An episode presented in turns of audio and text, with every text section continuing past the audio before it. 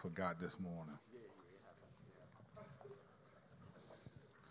I meant to put this on this morning. I was a little distracted this morning. I want to just shout out uh, Josh and Warren. Not because they ashy like me, but yesterday I was here leading a core group around 3:30. My sons, two of my kids called me and said a snake was, and I said, what? I didn't know what they were talking about. You know, sometimes your kids will just talk, you're like, what you talking about? Is that a Fortnite or you talking about? It was like, no, my son sent me a video and a picture of a snake that is probably the biggest snake I've ever seen outside of like the zoo in front of my house and then eventually crawled into my house. And so I could no longer lead the core group. So I left and we tried to call animal control and some people. They weren't helpful. Yeah, they only come if the animal was like, I think they just was scared, to be honest, but that's. So, you know, being in this supernatural storyline series, my thoughts were going to like, oh, the enemy is sending me a message. You know, I ain't one of them people that think whatever devil is, but I, you know, a, a snake, black, big, goes into my house. So I'm wearing a big black shirt today, just in an ode to the. So I left and went home, and it was a guy that came. Josh was able to track down a guy that came, and he just basically, I asked him how much does he charge, and I said, listen, um, I'm not going to pay any for advice that I can just get from YouTube. So if you if you leave with this snake, you'll leave with some cake, right? So I was I wasn't going to pay money for you to tell me, well, hey, I got that off of YouTube, minute 636 right here. I don't need that. So he was like, no, I'm going to take a look. So he came and just basically said, y'all got one or two options. You can either just let it die or knock down this wall that they think that it's in. So he left, and so me, Warren, and Josh and my sons were out front talking and trying to think through what should we do. And Warren has some snake away that he was like, we're going to put this around the house. As we're talking, Josh's back is to the front of my house. My son is talking to him. I'm trying to work on the message and still be a part of the conversation. So, like, yeah, so David, yeah, I mean, I'm just going back and forth another snake comes around the side of the house, a long black snake. My oldest son said, There's another snake. And I was like, Man, they probably called that snake because it came right, you know, like the, you know, we just seen the Spider Verse and they be doing, you know, so. So the other snake comes. At this point, Josh is trying to grab it with the little thing that you usually do, but the snake is, is, is bobbing and weaving. And when he finally grabbed it and pulled it, it looked small. And he dropped it in the grass because you don't just handle snakes normally. And it went back in the bushes on, on the side of the house. So he was trying to get it. I'm watching him and working on the sermon. I'm like, hey, did you catch it yet? And so David was. So Warren pulls up and he jumps out the car He's got all the stuff that he needs. I give him a small shovel, and so Josh heroically kills this snake. But when we looked at it, it was big, but it was not the one that went into the house. So we think that that might have been the mother, and the other one was the dad. And the dad probably knows the mom, I'm not able to reach her however they talk. So I sat up most of the night with a shovel on the couch in the basement because if that thing came out, it was we was going up, we was going in. I didn't run in the streets, I ain't running from no snake. And if it bit me, it bit me. But I'm tired, to say the least. Thank you, Josh and Warren. They killed one, but the other one is still in the house. Well, we don't know that. It went into the garage, but we don't know if it's just sitting there chilling. Oh, I like this place. No, I think that I, I don't know where it is. And I'm not, unless I see it, I'm not taking nobody's word that it's just sitting right here. So I sat up with a nice rusty shovel, the one that Josh killed the other snake with, hoping that that snake would smell its and come out so I could. So today we're going to talk about David and Goliath. this is an appropriate narrative. So you can pray for your pastor. There's a snake somewhere, and it may, unless, it, you know, they can lie dormant. You just be chilling, and all of a sudden, you know, just like, and that's not like, oh, it's just a bee. That's different. You know, you'd be like, man, get away from me as a bee. This is a, this snake is big. If I showed you in the picture, y'all would probably start praying for me now. So, having said all that, today is the last of the Old Testament stories. I, I in this supernatural storyline, I'm not playing. When I saw that snake, I was like, all right, oh, okay. I wasn't afraid. I was just mad. Like, oh, man. To me, I was like, all right, you sending a message, a message received. But I'm not, I'm not leaving. I'm not leaving my house. I'm not scared, but I'm to sit up with this shovel and so if this, if this sermon is underwhelming today, you know why. but today is the last of the Old Testament stories in this series. From here on out, we'll be in the New Testament in this supernatural storyline series. And our first scene today, we're to look at two scenes. Our first scene is David and Goliath. The second scene is David and Bathsheba. So the question is how do both of these stories fit into the supernatural storyline of the Bible. To do this, to answer these questions, we're going to first look at the natural storyline of both of these stories. I hear you. And then we'll, actually, we all heard you. And then we'll look at the supernatural implications of each story. Now, to understand what's happening here, we must remember something that we've talked about at different times throughout this series of the supernatural storyline of the Bible. We've talked about this concept called progressive revelation. That is one of the ways that the Bible actually, if you want to understand how the Bible unfolds, these two words are essentially how the Bible unfolds through progressive revelation. God does things, reveals things, and then they progressively grow into a fuller understanding of what this scene means. So for instance, what we'll look at today, Genesis 3:15, when, when God said to Satan, this woman will give birth to a seed, and he will crush your head, and you will bruise his heel. From that point on, the question of the Bible is who is that seed? Who is the he? And over the course of 50, 30, 40 something books until you get, or 39 until you get to the New Testament, that seed progressively is revealed to be Jesus Christ. So remember progressive revelation. As you're reading your Bible, think, don't look at it as isolated moments in the ancient Near East. See it as a progressive revelation of a greater story that largely is connected to what happened in Genesis 3. We'll come back to that in just a second.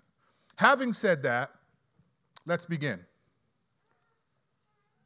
1 Samuel 17, we're going to read the whole story of David and Goliath, because even though it's a popular story, I'm not assuming that everyone is aware of all of the details.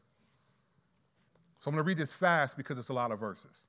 Not micro machines fast, but just Let's begin. Beginning of verse 1, 2 Samuel 17.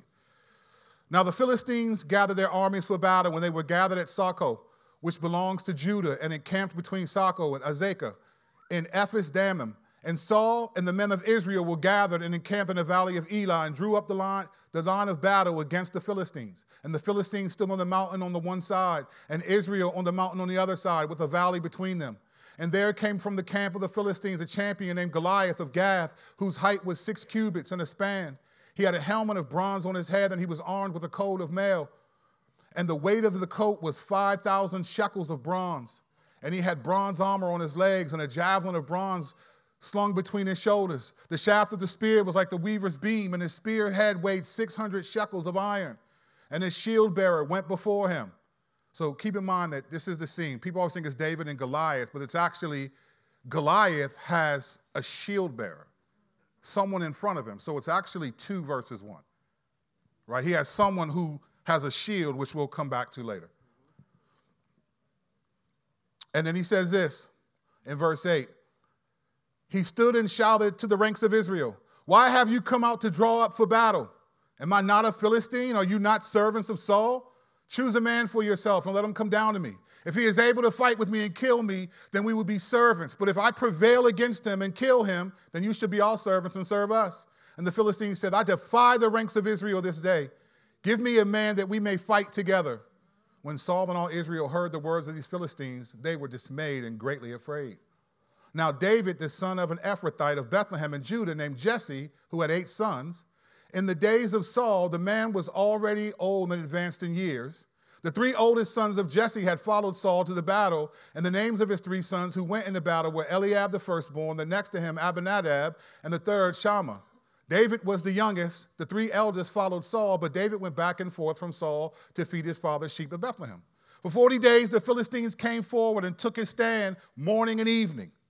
So, 40 days, he's coming out saying, Who's going to fight me? Y'all are afraid. Bring me one. And if I win, we take you into captivity. If you win, you take us. But he was essentially saying, Y'all ain't winning though. So here's what happens. Verse 17. And Jesse said to David his son, Take for your brothers an ephah of this, of this parched grain and 10 loaves, and carry them quickly to the camp to your brothers. Also take these 10 cheeses to the commander of their, th- of, of their thousand See if your brothers are well and bring some token from them.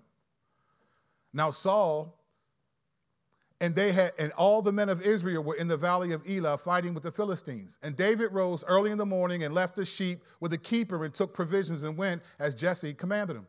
And he came to the encampment as host was going out to, ba- to the battle line shouting the war cry. And Israel and the Philistines drew up for battle, army against army. And David left the things in charge of the keeper and the baggage and ran to the ranks and went and greeted his brothers. As he talked with them, behold, the champion, the Philistine of Gath, Goliath by name, came up out of the ranks of the Philistines and spoke the same words as before, and David heard them. All the men of Israel, when they saw the man, fled from him and were much afraid, very much afraid. And the men of Israel said, Have you seen this man who has come up? Surely he has come up to defy Israel. And the king will enrich the man who kills him with great riches and will give him his daughter and make his father's house free in Israel. But that still wasn't enough. They were greatly afraid. Verse 26 And David said to the men who stood by him, What shall be done for the man who kills this Philistine and takes away the reproach from Israel? For who is this uncircumcised Philistine that he should defy the armies of the living God? And the people answered in, in the same way, So shall it be done to the man who kills him. Now Eliab, now Eliab, his eldest brother, heard when he spoke to the men, and Eliab's anger was kindled against David. And he said, Why have you come down?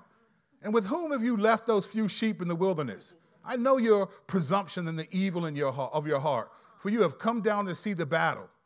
So this is just sibling, bro. You know how your little brother just gets on your nerves. Like, man, why you stop trying to talk to my friends, man. Don't play with my friends, man. These are, that's essentially, but see, these my friend, man. Play with your own friends, man. Why you here? And David said, What have I done now? Was it not but a word? And he turned away from, eh, from, from him toward another. And he spoke in the same way, and the people answered him again as before. When the words that David spoke were heard, they repeated them before Saul, and he sent for him. And David said to Saul, Let no man's heart fail because of him. Your servant will go and fight with this Philistine. And Saul said to David, You were not able to go against the Philistine to fight him, for you are but a youth, and he has been a man of war from his youth. But David said to Saul, Your servant used to keep sheep for his father, and, and there came a lion or a bear and took a lamb from the flock. I went after him and struck him and delivered it out of his mouth. And if he rose against me, I caught him by the beard and struck him and killed him. I think David was lying a little bit. you know, don't get me. So a lion comes and I just grab him by the beard. Ah! it's like, nah, fam, you ain't grabbing no lion by the beard. Only Samson did that, mate. But anyway, it's included in the story. And verse 37, and David said, The Lord who delivered me from the paw of the lion and from the paw of the bear will deliver me from the hand of the Philistine. And Saul said to David, Go, and the Lord be with you. Then Saul clothed David with his armor. He put a helmet of bronze on his head and clothed him with a coat of mail. And David stopped, and his, David strapped his sword over his armor, and he tried in vain to go, for he had not tested them. Then David said to Saul, I cannot go with these, for I have not tested them. So David put them off. Then he took his staff in his hand and chose five smooth stones from the brook and put them in the shepherd's pouch. His sling was in his hand, and he approached the Philistine. And the Philistine moved forward and came near to David with his shield bearer in front of him. And when the Philistine looked and saw David, he disdained him, for he was but a youth, ruddy and handsome in appearance. And the Philistine said to David, Am I a dog that you come to me with sticks? And the Philistine cursed David by his gods. The Philistine said to David, Come to me, and I will give your flesh to the birds of the air and the beasts of the field. Then David said to the Philistine, You come to me with a sword and with a spear and with a javelin, but I come to you in the name of the Lord of hosts, the God of the armies of Israel, whom you have defied. This day the Lord will deliver you into my hand, and I will strike you down and cut off your head. And I will give the dead bodies of the host of the Philistines to this day to the birds of the air and to the wild beasts of the earth, that all the earth may know that there is a God in Israel and, and that all this assembly may know that the Lord saves not with the sword and spear, for the battle is the Lord's, and he will give you into our hand. When the Philistine arose and came and drew near to David, David ran quickly toward the battle line to meet the Philistine. And David put his hand in his bag and took out a stone and slung it and struck the Philistine on his forehead. The stone sank into the forehead, and he fell his fa- on his face to the ground. So David prevailed over the Philistine with a sling and with a stone and struck the Philistine and killed him. There was no sword in the hand of David. That is an important sentence. There was no sword in the hand of David. Then David ran and stood over the Philistine and took his sword and, and drew it out of the sheath and killed him and cut off his head with it. When the Philistines, this is important, he didn't kill him with the slingshot, with the stone. He knocked him down he gave him a serious headache. And then he killed him and cut his head off with, with, with, with, with Samson's own sword. Goliath, I'm sorry, Goliath. You know what it is. I'm t- I told you I'm tired, man. Go ahead, man. Y'all got it, man. Go ahead, man. and the men of Israel of Judah, oh, let me go back. So David, then David ran and stood over the Philistine and took his sword and drew it out of his sheath and killed him in act and cut off his head with it. When the Philistines saw that their champion was dead, they fled.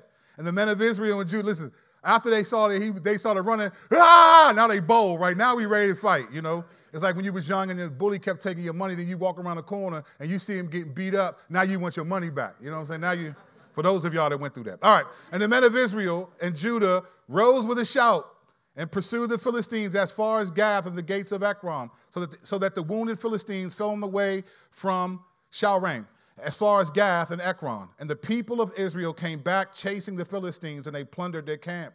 And David took the head of the Philistine and brought it to Jerusalem, but he put his armor in his tent. So he took off Goliath's armor and put it in his own tent as like a, I did this. I'm him. That was what he was saying. As soon as Saul saw David go out against the Philistine, he said to Abner, the commander of the army, Abner, whose son is this youth? And Abner said, As your soul lives, O king, I do not know. And the king said, Inquire whose son the boy is. And as soon as David returned from striking down the, of the Philistine, Abner took him and brought him before Saul with the head of the Philistine in his hand. And Saul said to him, Whose son are you, young man? And David answered, I am the son of your servant Jesse the Bethlehemite. Let's look at this from the natural storyline. This is actually, we've, we've spent the last couple messages. So we did, after the Tower of Babel, there, we did five themes that come out of Babel. And then we did two messages after that that accentuate those themes. So here were the five themes the creation of language and culture, the creation of religions and why they exist, a theology of the land that we are holy ground, God against the gods, sun, moon, and stars, and a theology of people, the Gentiles are also Israel. all right? And then the last two weeks, we doubled down on two of those themes the people, which looked at the life of Abraham, and then God against the gods last week, the plague, the plagues of Egypt. Today, we double down on the land. We double down on the land. This is what I mean. In the natural storyline for the Israelites, we already seen this, but the battle with the Philistines included the taking of the land. So these wars were not just adversarial, they were also territorial. Now we know that Israel was commanded to take possession of the land, but taking possession of the land was not exclusive to the nation of Israel. Everyone did this. In fact, look at this, listen to this in Second Chronicles 28, 17 and 18. Here's what it says. It says, beginning in verse 17, For the Edomites had again invaded and defeated Judah and carried away captives. And the Philistines had made raid on the cities and Shephelah and the Negeb of Judah and had taken Beth Shemesh, Aijalon, Gederoth, Socoh and its villages, Timnah with its villages, and Gimzo with its villages, and they settled there. So you see, when they went to war, it wasn't just taking people, we're taking your land and we're moving in. So when they threatened to fight with the Israelites and Saul, it wasn't just, we're taking you, we're taking your land. These wars were as much territorial as they were adversarial.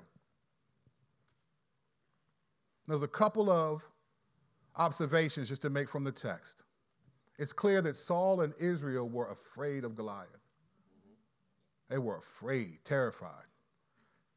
They were so afraid that they let a dude who was young, who had no fighting experience, represent them. Think about that for a second. They know, they even said, You can't fight him. You're young, you're a kid. And just because he showed some boldness, some disdain for the diso, like the, the defiance of the God of Israel, he was the only one that showed that, that they were willing to put all their hopes into this kid that they know he can't really beat him. That's how afraid they were. I said this fight was really two on one. It's two on one, which is actually a good strategy because if you're fighting Goliath, this big dude, you got to worry about him and the armor bearer. Now, the armor bearer, the shield bearer, he will try to block what you do, but he can also hit you with that shield.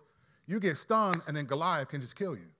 Right? So, this is a two on one battle. This isn't just David versus Goliath. His shield bearer will block what David does. So, David choosing a slingshot and stones was a great chess move because by doing that, he doesn't have to worry about him because he just aims over him. I'm not worried about you. I'm from a distance, and I'm going to aim above what you can block. And so he hits him in the head, and Goliath is down. One stone. He's down. Now, Goliath was not the last of the giants, but he was the beginning of David fighting against the giants.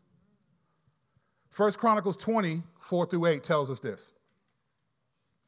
After this, there arose war with the Philistines at Gezer. Then Sibbecai, the Hushite, struck down Sippai, who was one of the descendants of the giants and the Philistines were subdued. And there was again war with the Philistines. And Elhanan, son of Jair, struck down Lahmi, the brother of Goliath the Gittite, the shaft whose spear was like a weaver's beam. Same description they said about Goliath's shaft, right? And there was again war at Gath, where there was a man of great stature who had six fingers on each hand and six toes on each foot, 24 in number. And he was also descended from the giants. And when he taunted Israel, Jonathan, the son of Shimea, David's brother, struck him down they were descended from the giants of Gath, and they all fell by the hand of David and by the hand of his servants. So, this was the beginning of David's ministry, his kingship, his military was fighting against the last of the giants. There is a Jewish tradition that says that Uriah told David how to cut off Goliath's head. Now, we don't have this in our Bibles, and it doesn't make sense to me, but let me read to you what they say. This is written in a, in a publication called the Jewish Encyclopedia a descriptive record of the history, religion, literature, and customs of the Jewish people from the earliest times, prepared by more than 400 scholars and specialists. That's the title. Didn't sell much. Here's what they say. Here's what they say. When, Goli- when David called out Goliath, I shall give your flesh to the birds of heavens, Goliath looked up at the word birds, the movement displacing his headdress, and at that same moment, the stone flung by David struck Goliath, the giant's exposed forehead. As Goliath was armed, David was at a loss of how to cut off his head. Uriah offered to help David if the latter would give him a Jewish for, for a wife. And when David consented, Uriah showed him how the ends of the bands that held the armor together were joined across the soles of Goliath's feet. David gave Bathsheba to the Philistine, and she became later a source of much trouble to him because, she had, because he had so little regard for the dignity of a Jewish.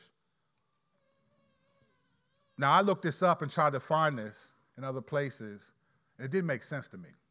But I thought, wow, there are people who actually are making this connection and believe this is true. So let's just say that somehow this was true in some way.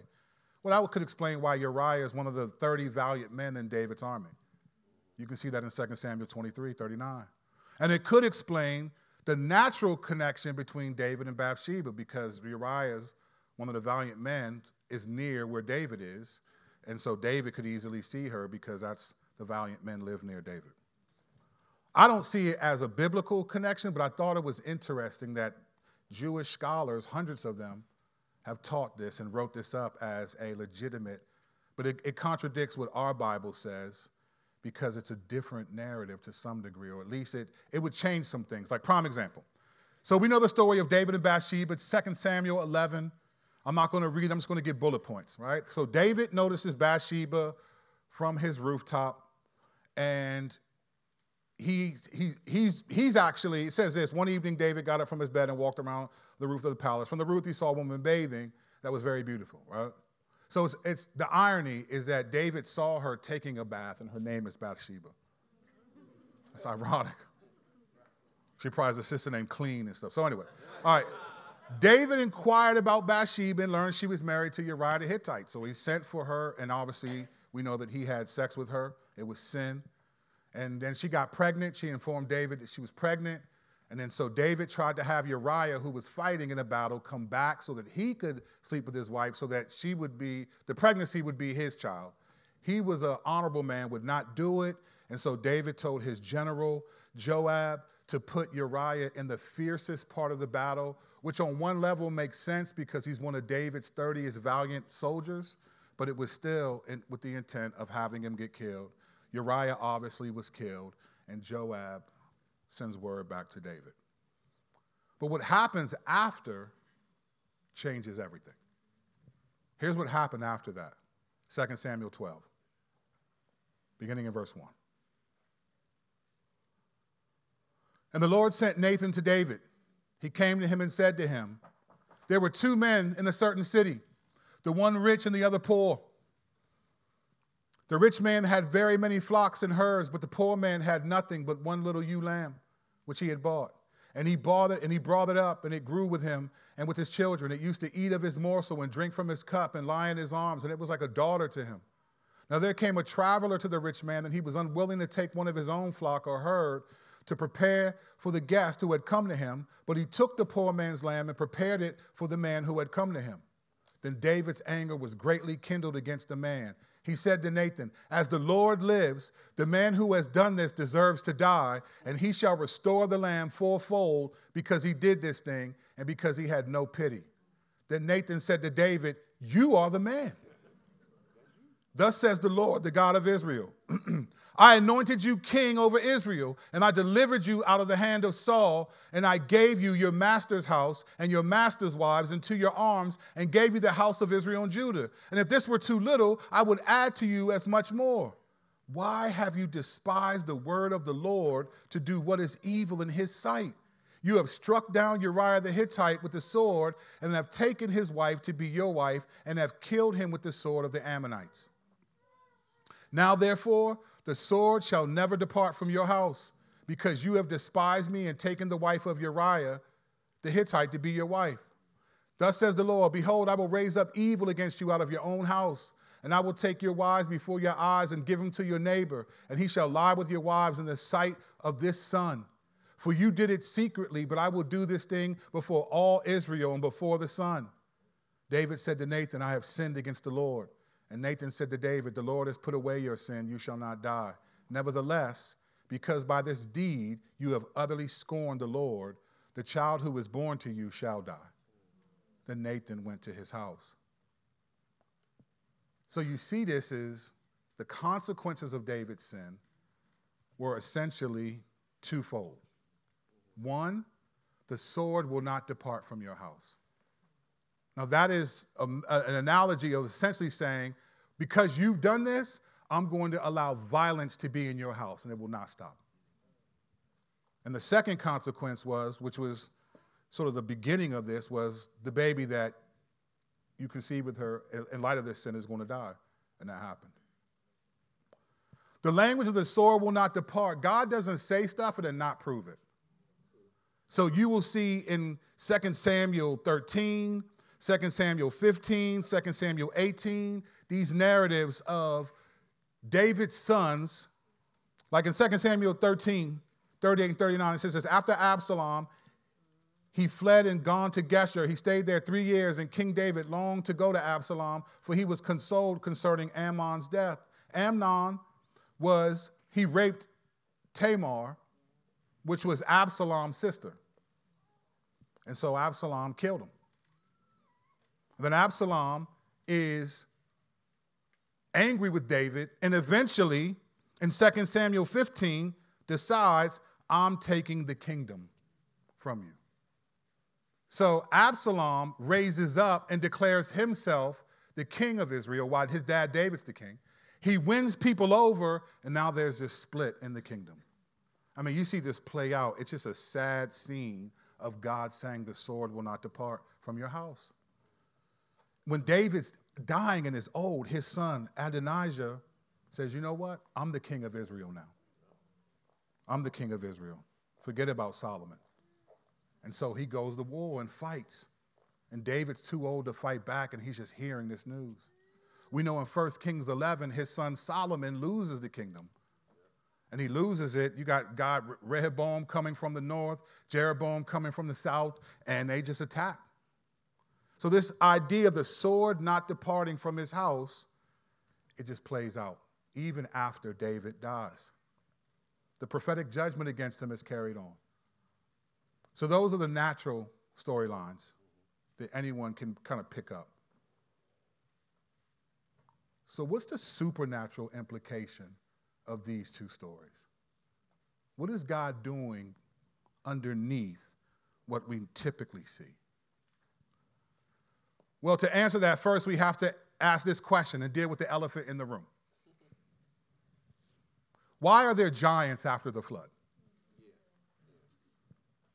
The flood, which we looked at a couple months ago, is the result of one of the main reasons sons of God, which are interpreted as angels, divine beings, taking human form, having sex with women, giving birth to these giants called the Nephilim who are wrecking the world, one of the main reasons why God sends the flood. But after the flood, the Nephilim are still around. You would think that the flood would have destroyed them because they are primarily the offspring that God is trying to wipe out. So, why are they there after the flood? Here's what Numbers 13 32 tells us in proof that they still exist, or at least some remnant of them. It says, so they, verse uh, Numbers 13, 32, and 33. So they brought to the people of Israel a bad report of the land that they had spied out, saying, The land which we have gone to spy out is a land that devours its inhabitants and all the people that we saw are of great height. And there we saw the Nephilim, the sons of Anak, who come from the Nephilim. And we seem to ourselves like grasshoppers. And so we seem to them. So they're saying, look, we, we went to go look at the promised land that God's given us, and we saw Nephilim there. They were huge, and we're like grasshoppers to them. Deuteronomy 2, verses 11 and 10 tells us this The Emim formerly lived there, a people great and many, and as tall as the Anakim. Like the Anakim, they are also counted as Rephaim, which is another name for people who are descendants of the Nephilim. But the Moabites call them Emim. So everyone has different names for them Rephaim, Anakites, Emim, giants, but they exist. Why? Why are they still there? Well, the Bible never answers that question and it doesn't address it.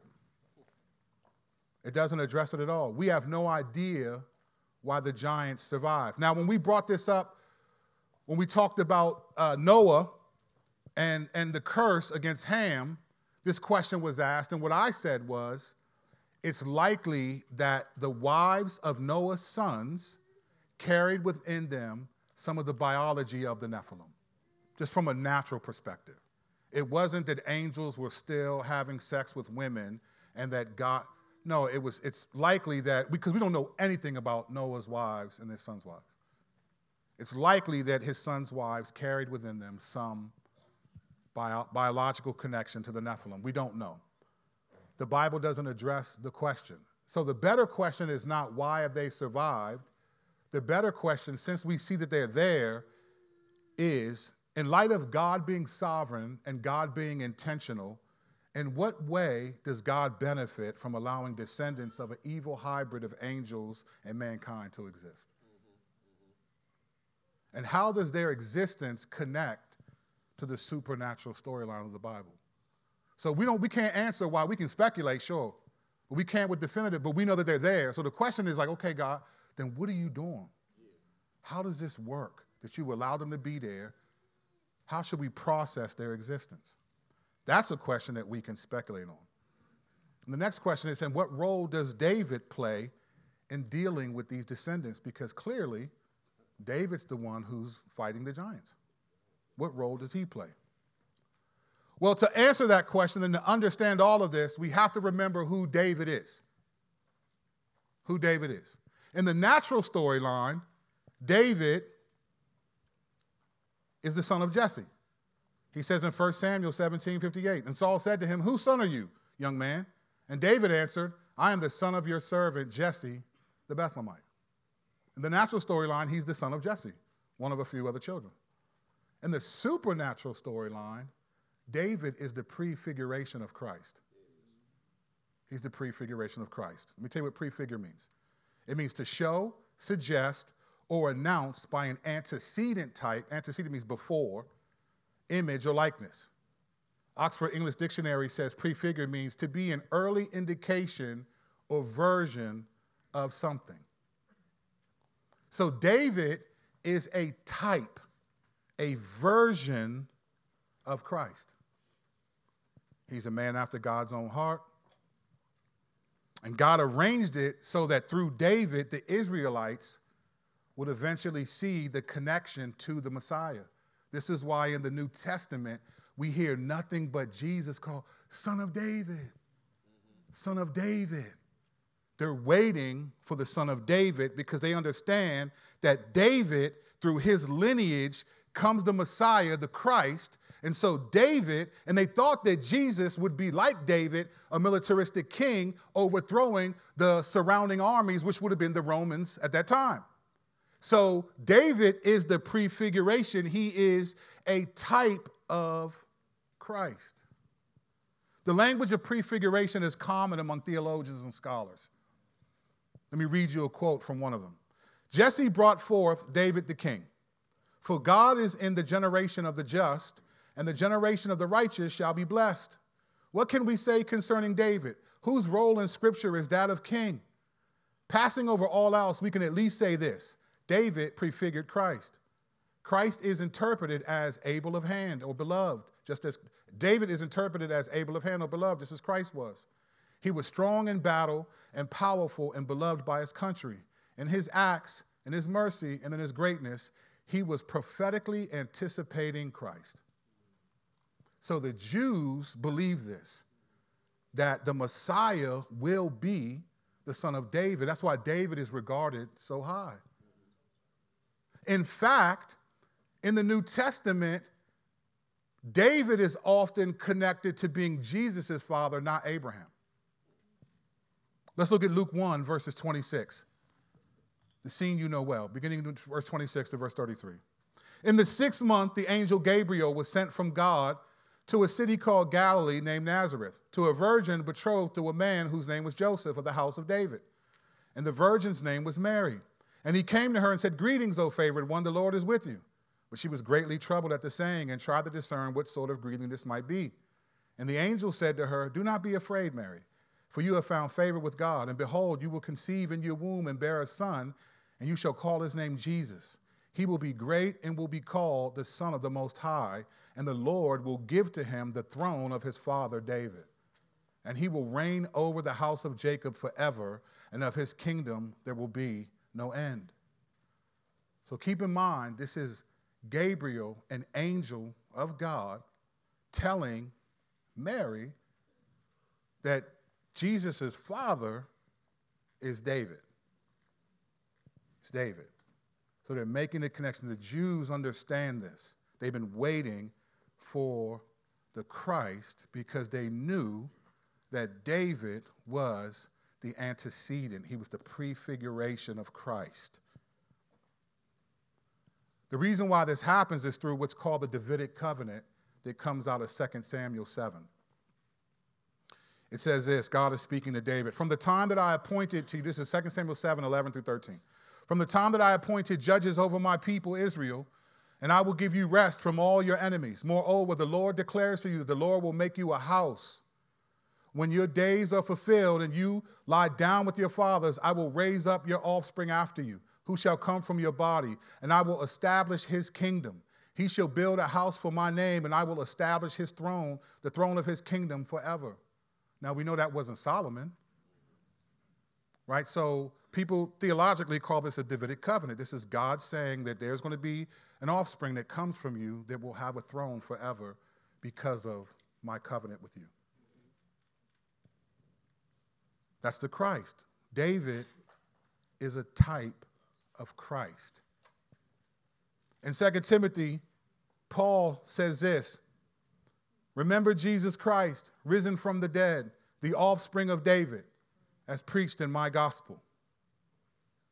He wants to make sure you understand Jesus is the Christ that we've been waiting for because we knew that David, the Christ, was coming from him. David is a version, a type of Christ that was coming. So the Israelites loved David. With that in mind, let's revisit David and Goliath and David and Bathsheba. So hopefully this will all connect for you. David and Goliath, beginning in verse 48 of 1 Samuel 17. When the Philistine arose and came and drew near to meet David, David ran quickly toward the battle line to meet the Philistine.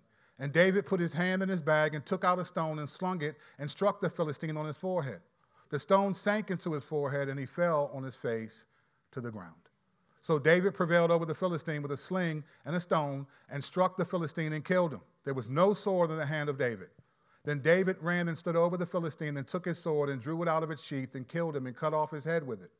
When the Philistines saw that their champion was dead, they fled and the men of Israel and Judah rose with a shout and pursued the Philistines as far as Gath and the gates of Ekron, so that the wounded Philistines fell on the way to shout. Uh, Shaaraim, as far as Gath and Ekron, and the people of Israel came back from chasing the Philistines, and they plundered their camp. And David took the head of the Philistine and brought it to Jerusalem, but he put his armor in his tent. With what we just said about David being the prefiguration of Jesus, let's now evaluate this through that lens. But first, let's ask who is Goliath? Goliath represents two things in this, in this scene. He's the greatest evil that threatened the stability of the Israelites, God's people. Remember, they had been going to war with the Philistines all the time, but they were afraid of him. He's the greatest evil that they've seen, and they're so terrified that they trust a boy to fight for them. They would rather let a boy die than any of them, these grown men. Eliab was mad that his brother was dead, but he didn't say, No, let me go in his place. He's the greatest evil that threatened the stability of the Israelites at that moment. The second thing that he represents, Goliath is a descendant of a satanic divine hybrid of cosmic beings and human beings from Genesis 6. So in the supernatural realm, Goliath is an offspring of Satan. Remember Genesis 3:15, what we talked about the beginning of this message. It says this: I will put enmity between you and the woman, and between your offspring and her offspring. He shall bruise your head, and you shall bruise his heel. Now, bruise in Genesis 3 has a variety of similar meanings. It can mean to grip hard, to affect, afflict suddenly, to imply with a divine angel, to compress with violence, to deliver a sharp blow, uh, uh, or a fist, a weapon to guard, keep, or to destroy. So God is basically saying, I'm going to destroy your authority in the analogy of bruising your head or crushing your head, depending on your translation. Now, if we are to understand the Bible again, we must remember that Genesis 3:15 is the supernatural lens. It's the supernatural hermeneutic that we must understand the Bible from, not Ephesians 6. You have to start with Genesis 3:15 because this is when God says, "All right, Satan, let's work. We on. This woman's going to give birth to a dude, he's going to shut you down." So the question is, how do these stories connect back to Genesis 3:15? We know that David is a type of Christ. Let's also remember who Jesus is. We know he's the, the Messiah, the son of David, but he's also 1 Peter 2, 2 8. Like newborn infants, long for pure spiritual milk, that it may grow up into salvation, if indeed you have tasted that the Lord is good as you come to him, a living stone rejected by men, but in the sight of God's chosen and precious. You yourselves, like living stones, are being built up as a spiritual house to be a holy priesthood, to offer spiritual sacrifices acceptable to God through Jesus Christ. For it stands in Scripture Behold, I am laying in Zion a stone, a cornerstone, chosen and precious, and whoever believes in him will not be put to shame. So the honor is for you who believe, but for those who do not believe, the stone that the builders rejected has become the cornerstone and a stone of stumbling and a rock of offense. So Jesus is the stone. He's the stone.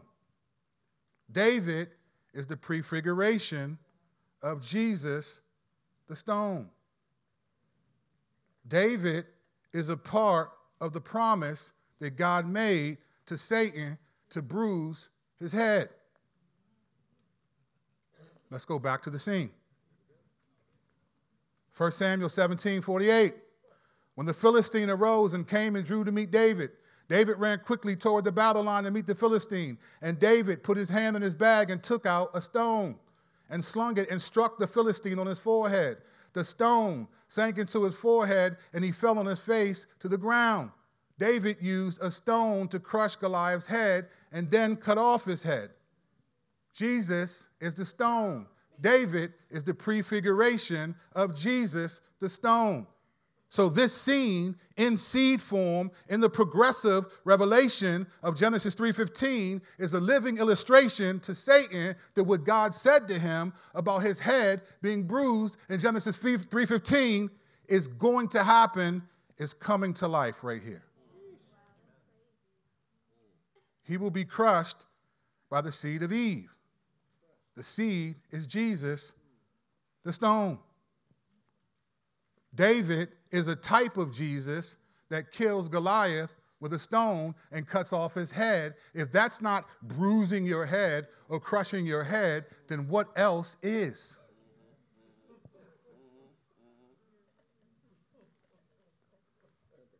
So, David, a type of Jesus, kills Goliath with a stone, with a stone. This whole scene is progression, progressive revelation of Genesis 3:15. Now that makes a little bit more sense. But how does David and Bathsheba fit into the supernatural storyline? What does that have to do with this? In light of what we just said about David being the prefiguration of Jesus, let's re examine this scene. 2 Samuel 12, verses 9 and 10. Why have you despised the word of the Lord to do what is evil in his sight? You have struck down Uriah the Hittite with the sword and have taken his wife to be your wife and have killed him with the sword of the Ammonites. Now, therefore, the sword shall never depart from your house because you have despised me and have not taken and have taken the wife of Uriah the Hittite to be your wife. Remember when he killed Goliath, it said he had no sword. But three times in this verse, God is accusing him of using a sword. And so he says, Because you used the sword, I'm going to not let the sword depart from your house, which is violence, will be in your house forever. Now, we saw the immediate fulfillment of this. We looked at this in a little bit in, in David's family through his sons, Absalom, Adonijah, Amnon, Solomon. We saw this play out. Now, to be clear, the sword is not literally a sword, but there's an analogy that violence will never depart from David's house because he took the wife of Uriah violently. Jesus is part of David's family, he's a descendant. We read in Luke 1 that Gabriel told Mary that Jesus will sit in the house of Jacob on his throne forever. So David sinned, received judgment from God that violence will not depart from your house. That set in motion a judgment from God that led to violence not departing from your house. And by house, he meant your throne. Your throne will have violence throughout, it will never end. That sets in motion Jesus, who inherits the throne of David, to experience the ultimate form of violence on the cross. Stay with me. Your Bible is incredible.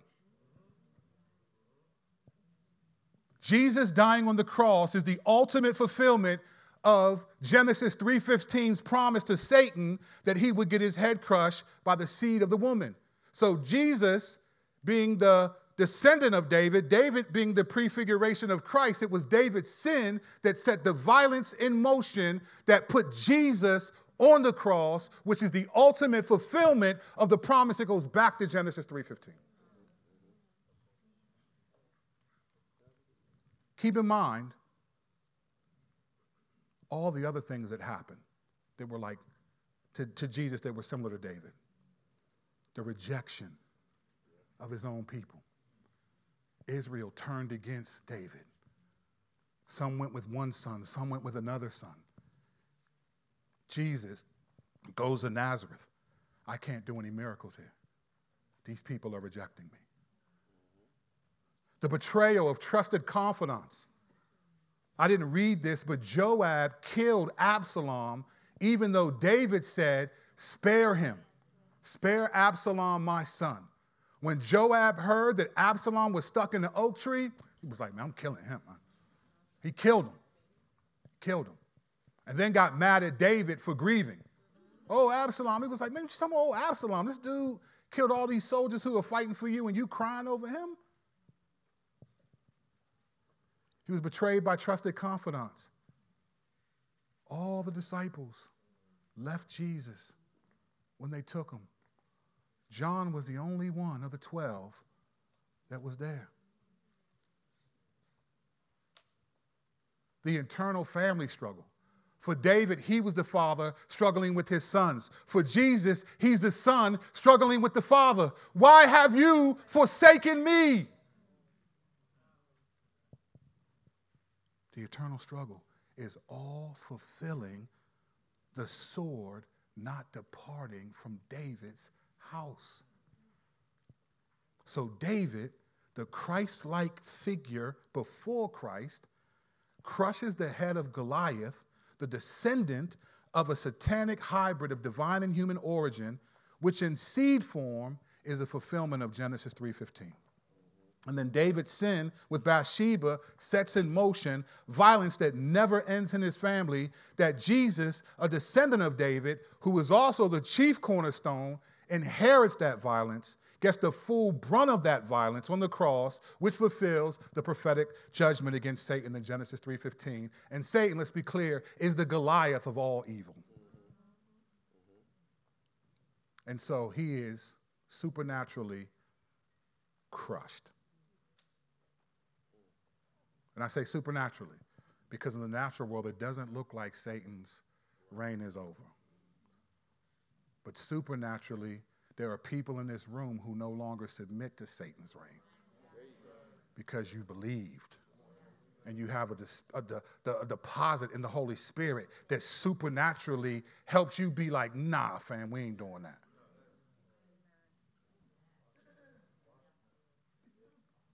So, why did God how did it benefit God to keep the Nephilim after the flood? You know how? At least one way? He kept them so that they could finally be wiped out by David, who was a type of Christ, until the Christ, that is Jesus, came to completely wipe out all evil. He finished what his father David started. David's stone started the crushing of the head of Satan. Jesus, the stone, finished it. So when he said it is finished, it means a lot of things. God is intentional. Your Bible is incredible. If you don't know that now, I don't know what else to say to you. Let's pray.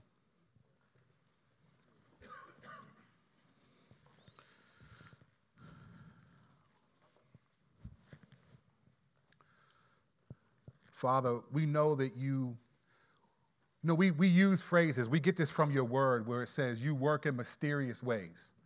We understand that to be true, that your ways are, are not our ways and your thoughts are not our thoughts. We get it. But Lord, it's not until you've allowed us to really see what's happening, how you work, that it is utterly incredible. The detail. We knew you were detailed in the very meticulous ways you wanted the temple built. We didn't know you were this detailed in the meticulous ways in which you worked out all of these things, including the sin of David, to set in motion violence that never departs from his house, that leads to Jesus on the cross, experiencing the ultimate fulfillment of that violence that we see in Revelation 5 that looks like a lamb who appears to be slain. So that violence is a part of the identity of Jesus, even in eternity. Lord, I pray that you would help each of us grow in an endless fascination and that we would, where necessary, repent of being bored of your Bible, repent of being bored of praying, repent of acting as if we can just lightly interact with you and be okay.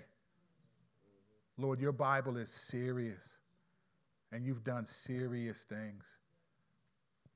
The problem is not your word is confusing or boring. The problem is we're disinterested. So I pray, Father, that from this series and beyond this, Lord, you don't need me, and we know that. Your spirit is what helps people process and understand.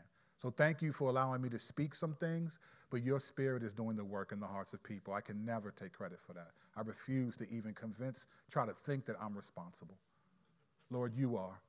But I pray that each of us, as we hear these things, and if we're in all of them, may that all, may it prick our hearts in such a way that we are dissatisfied with where we've been, that we want more of your word and more of you.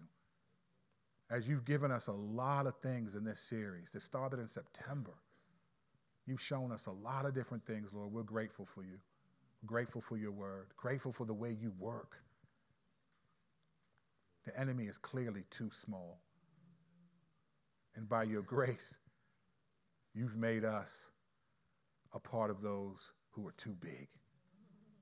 So may we remember the offspring of David, who is the offspring of the seed of the woman, who crushed the Goliath of all evil, Satan. And may that encourage us, challenge us, and give us boldness to persevere to the end, to be grown and owned for your glory and our good. In your name we pray. Amen.